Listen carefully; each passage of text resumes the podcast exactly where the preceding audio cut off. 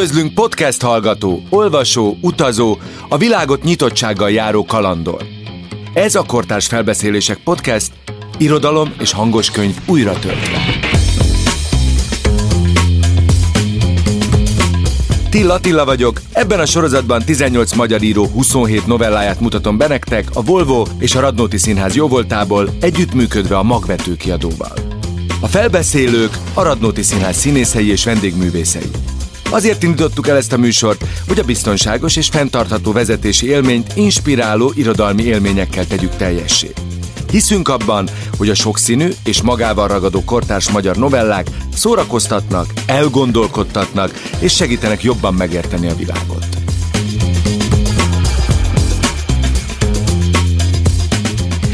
Ebben az epizódban Csernaszabó András a másik Copperfield című novelláját Gazsó György mondja el. Nyári Krisztián ajánlóját pedig Nagy Márktól hallhatjátok.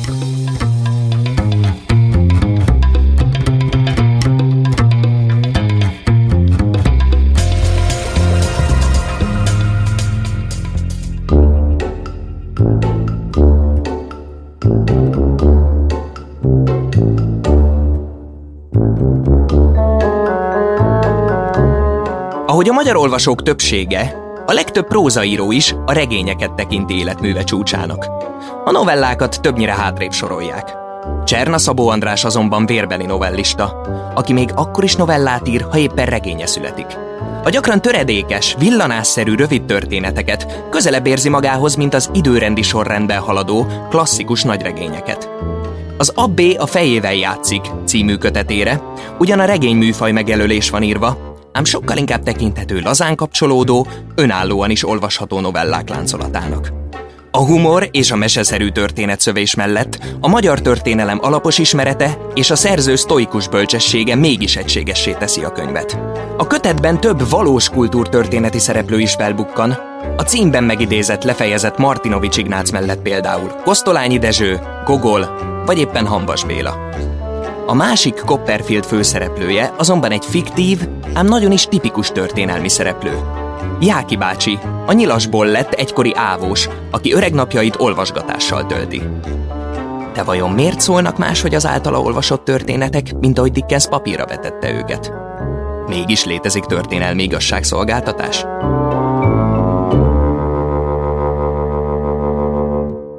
Csernaszabó András, a másik Copperfield. Jáki a nejlonszatrából kopott könyvet bányászott elő.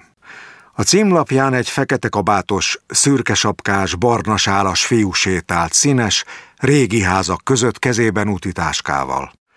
Ez a községi könyvtárból való, jelentette ki. Nézze csak meg! Schulz doktor átvette a könyvet, alaposan megnézte. A Copperfield Dávid volt kemény kötésben, fordította Ottlik Géza. Gyerekkoromban én is olvastam, de már nem igen emlékszem a történetre, csak arra, hogy ezt a szerencsétlen Copperfieldet mindenki üti vágja, mondta szeréden mosolyogva a doktor. Jáki gyanakodva méregette Schulz doktort. Jó, hogy felhívta rá a figyelmemet. Azt hiszem, újra olvasom. Mostanában igen sok régi kedvencemet megint leveszem a polcról, mondta Schulz. Tudja, doktor, nekem nem volt gyerekszobám. A szüleim béresek voltak, könyvet nem is láttam. Valamit jártam iskolába, de az nem volt nekem való. Aztán korán felkarolt a párt. Nem volt időm nekem olvasni. Most, hogy jó ideje nyugdíjas vagyok, eljárok a könyvtárba. Kiveszek ezt-azt, ingyen van, meg hogy elüssem vele az időt. Nagyon helyes Jáki bácsi, a könyv tanít, nevel, szórakoztat, nevetett Schulz doktor. Na itt jön az én panaszom, kiáltotta mérgesen Jáki. Felpattant, kikapta az orvos kezéből a könyvet. 55. oldal, fölülről a 9. sor, bizonyos Murstone, ennek a Copperfield Dávidnak a mostohalpja egyszer csak azt mondja. Ez a Jáki Gyula egy aljas féreg volt világ életében, előbb nyilas, aztán ávós. Kínoszta az embereket, tengernyi vér tapad a kezéhez. Ehhez mit szól, doktor? Schulz doktor valóban meglepődött. Tessék, doktor, olvassa csak, mondta Jáki, és átadta a könyvet. A körzeti orvos fellapozta az 55. oldalt, kiszámolta a 9. sort. Jáki bácsi, itt szó sincs ilyesmiről. Hallgassa csak, ezt írja Dickens. A puszta gyarlóságok, felelte erre Murdstone úr, előttem semmit sem nyomnak a ladban, Klára. Szóval maga is át akar baszni, doktor? mondta dühösen Jáki. Akkor nézze meg a 62. oldalt, második bekezdés. Ott arról ír ez a piszok angol hosszasan, hogy részt vettem a zsidók elhurcolásába, meg partizánokat öltem. A doktor megkereste. Nem, Jáki úr, nem ír ilyet. Ezt írja. Milyen jól emlékszem rá még ma is, hogy amikor lecsillapodtam egy kicsit, micsoda természetellenes csend uralkodott az egész házban. Szó sincs zsidókról, próbálta győzködni Schulz doktor. Jáki már ordított. 78. oldal, harmadik bekezdés. 57-ben kötére jutottam a feleségem szeretőjét, bizonyos földest, tervelőadót, a martfői cipőgyár munkás tanácsának elnökét. A gyerekem is tőle van. Keresse csak meg! Schulz doktor megint cáfolt, nincs ilyen passzus a könyvben. Nyilván egy követ fúj ezekkel, omlott a székébe a kövér Jáki. Öntött magának még egy pálinkát lehúzta. Ö, kikkel? Hát akik szórakoznak velem. Nyilvánvaló huliganizmus. Kicserélik a bekezdéseket, csak hogy bosszantsanak. Provokáció, felforgatás. Ismerjük az ilyet. Schulz doktor elővette egy receptet és írni kezdte. Jáki úr, arra kérem, hogy egy ideig szüntesse be az olvasást. Minél több időt töltsön friss levegőn, és ne erőltesse meg magát. Könnyű kis séták a kertben, diétáskozt, kevesebb alkohol. Dohányzik? Ezek után csoda? kérdezett vissza sértetten Jáki. Elfáradt, liheget, krákogott, alig kapott levegőt.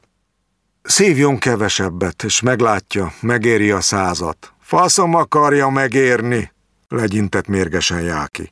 Azt akarom, hogy keríts elő a bűnösöket, a felelősöket akarom, neveket akarok hallani. Schulz doktor átnyújtotta a receptet.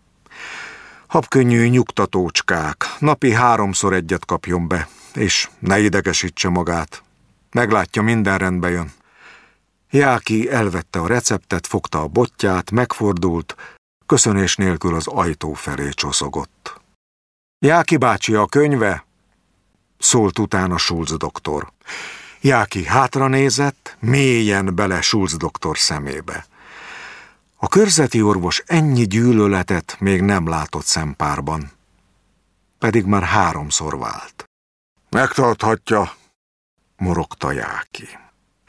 És mondja meg nekik, doktor, emelte fel a hangját, jobb mutató ujját pedig az orvosra szegezte, akár egy pisztolycsövét, hogy figyelem őket, éjjel-nappal szemmel tartom őket, és nem csak a könyvtárnál, mindenhol.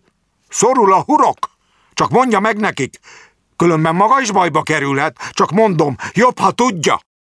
Azzal bevágta az ajtót maga mögött.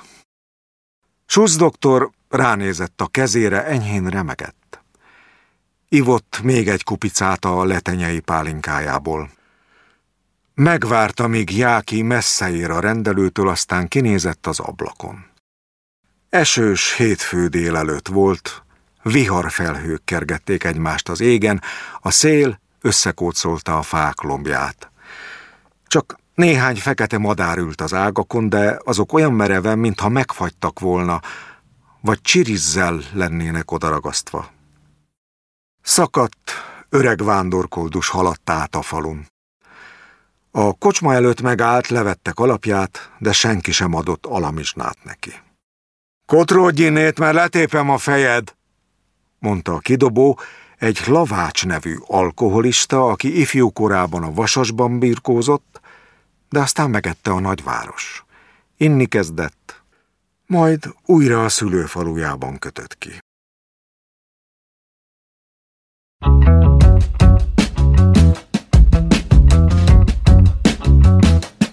A műsort a Volvo és a Radnóti Színház hívta életre együttműködésben a Magvető kiadóval, hogy a biztonságos és fenntartható vezetési élmény inspiráló, elgondolkodtató irodalmi élményekkel legyen teljes.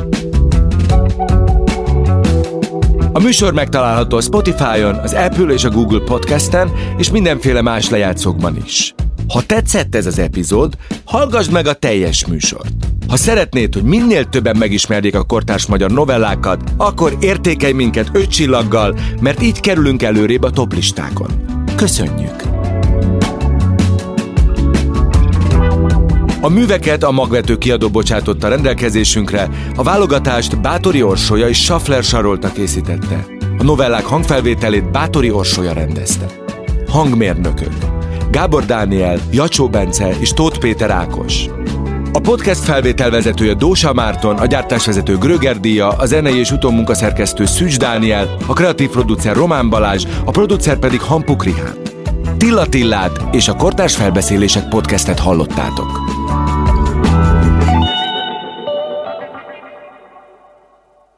Beaton Studio